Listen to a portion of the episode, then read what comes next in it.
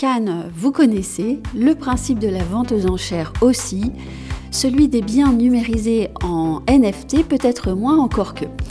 On ajoute que depuis le 1er mars 2022, la loi française autorise la vente de biens incorporels en enchères publiques.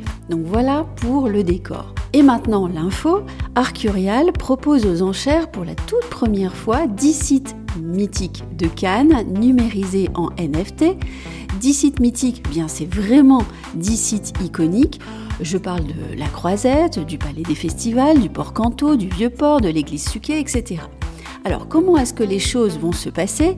La vente va se dérouler le mardi 21 juin 2022 à la capitainerie du Port-Canto, un lieu qui offre une vue à 360 degrés sur les 10 sites et édifices qui seront proposés à la vente.